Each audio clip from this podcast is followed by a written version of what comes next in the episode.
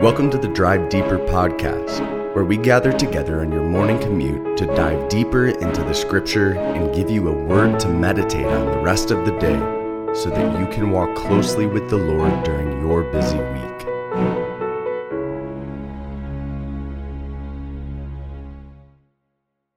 Today's an exciting day. We are actually going to start a new book study in the Gospel of Mark.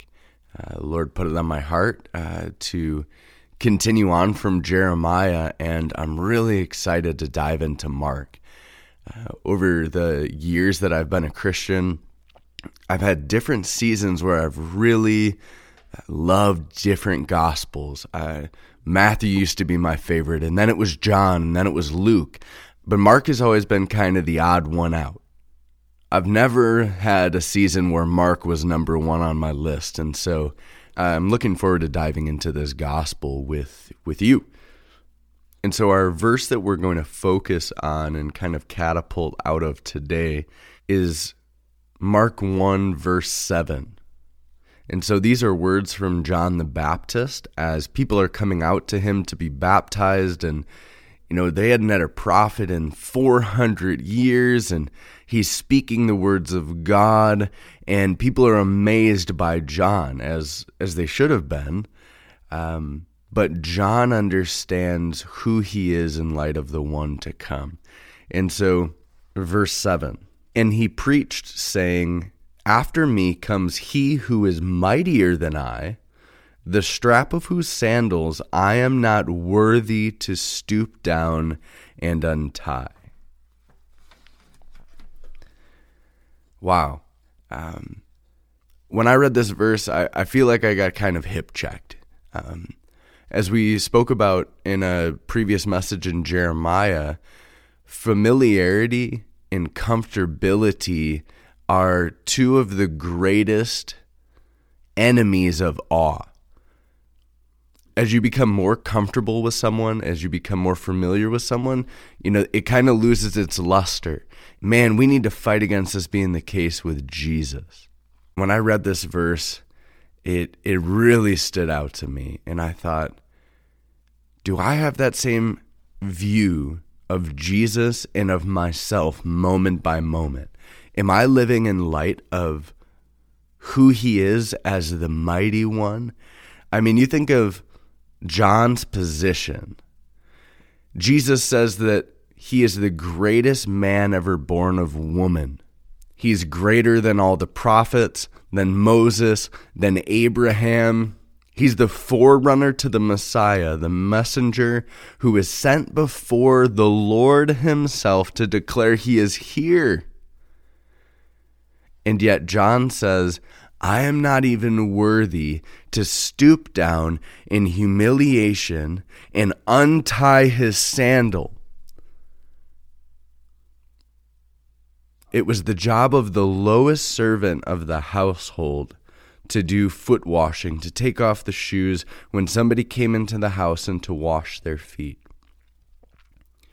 John sees himself as in that category even though Jesus said it, even though Jesus' perspective of him is that he is the greatest man that has ever been born, obviously, with the exception of Jesus himself. And so John's position did not cloud his perspective of himself. He didn't have a heightened view of himself because of the ministry he was given, because of the position he was given he understood that ultimately that was nothing in comparison to the greatness of Jesus. Is that the perspective that we take?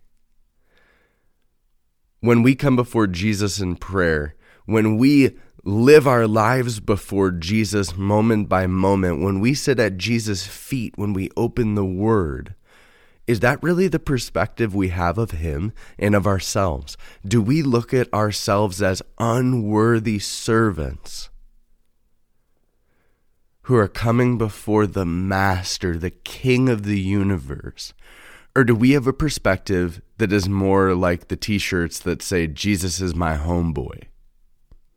Jesus is not your homeboy. He is your Lord. He is your King. He is God. Don't let familiarity with Him allow you to become comfortable and steal the awe and wonder that we should have for Him because of who He is. Don't let his willingness to open himself up to intimate relationship with us steal the awe and amazement of who he is. We need to live as the unworthy servants that we truly are.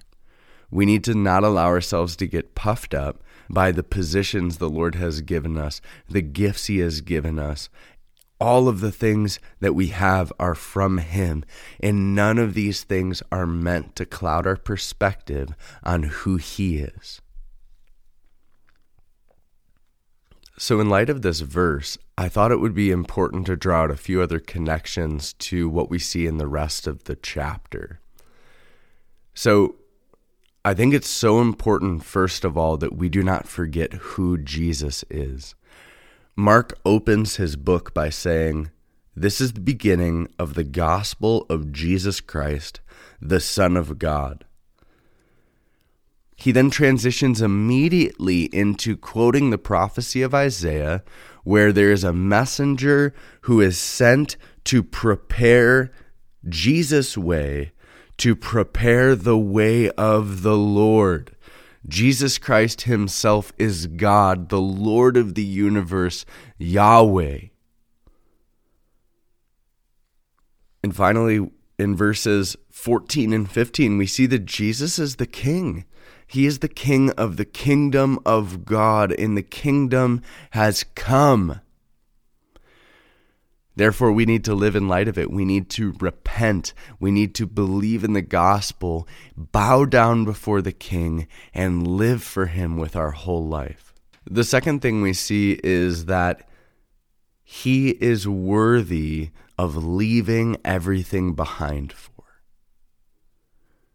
When Jesus calls Simon and Andrew and they're casting their nets into the sea from their boat, they leave everything behind immediately to follow him. And when he calls James and John, they leave not only their boat and their nets behind, but their father behind as well. What is holding us back from being fully committed to Jesus?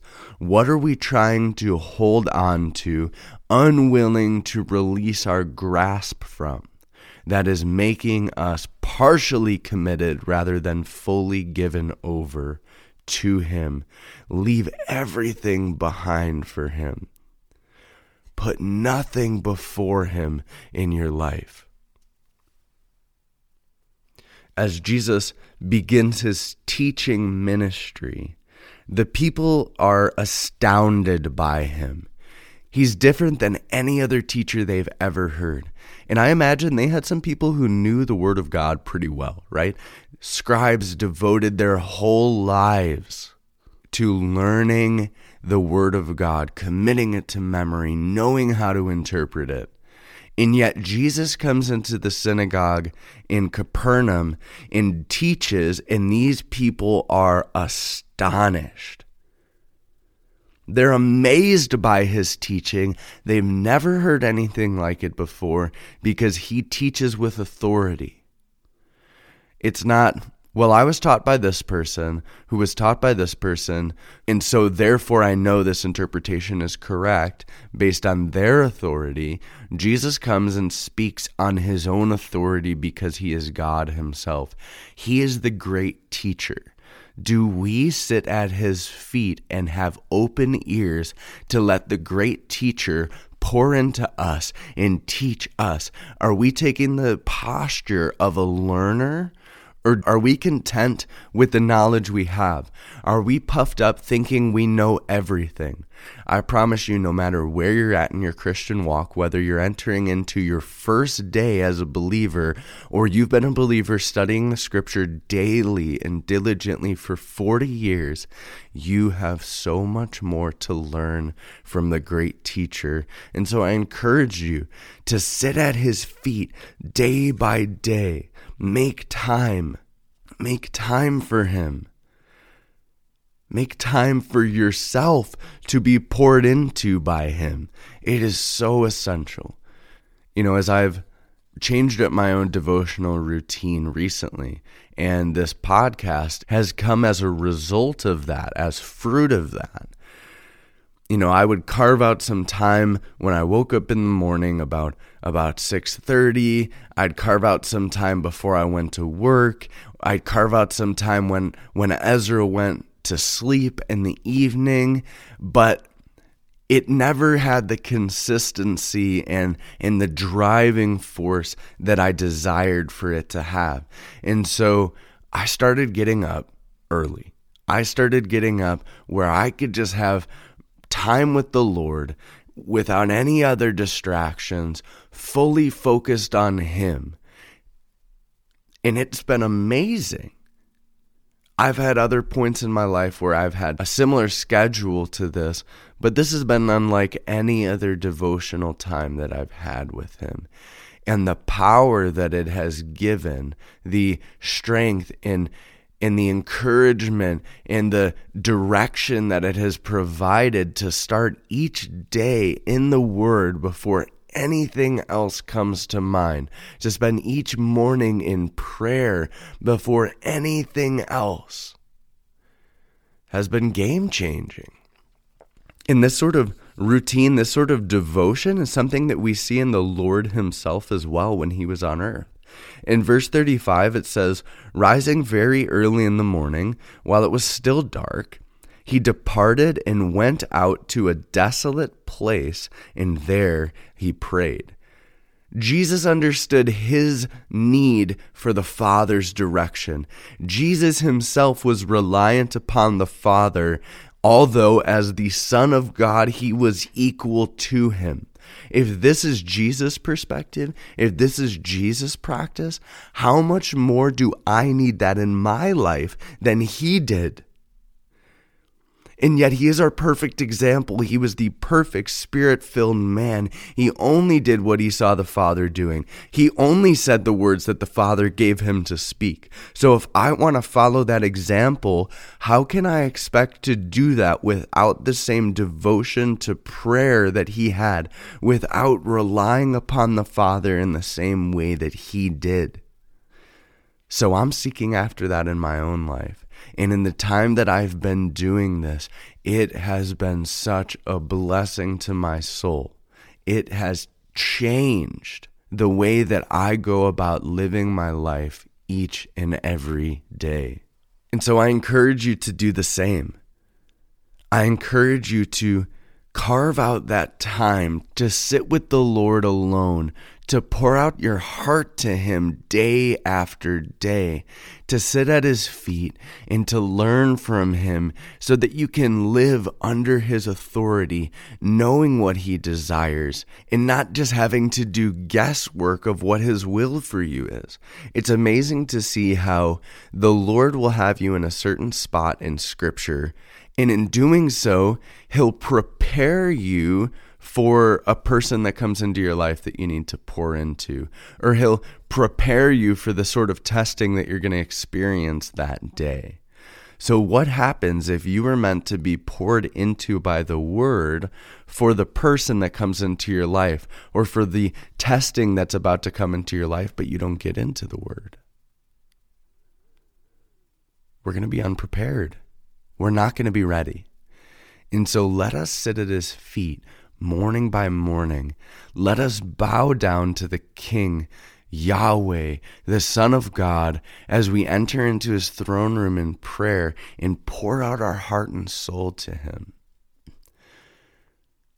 Don't you want to grow in your relationship with him? Don't you want to see the mighty one work mightily in your life, in your own heart, and through you in other people's lives?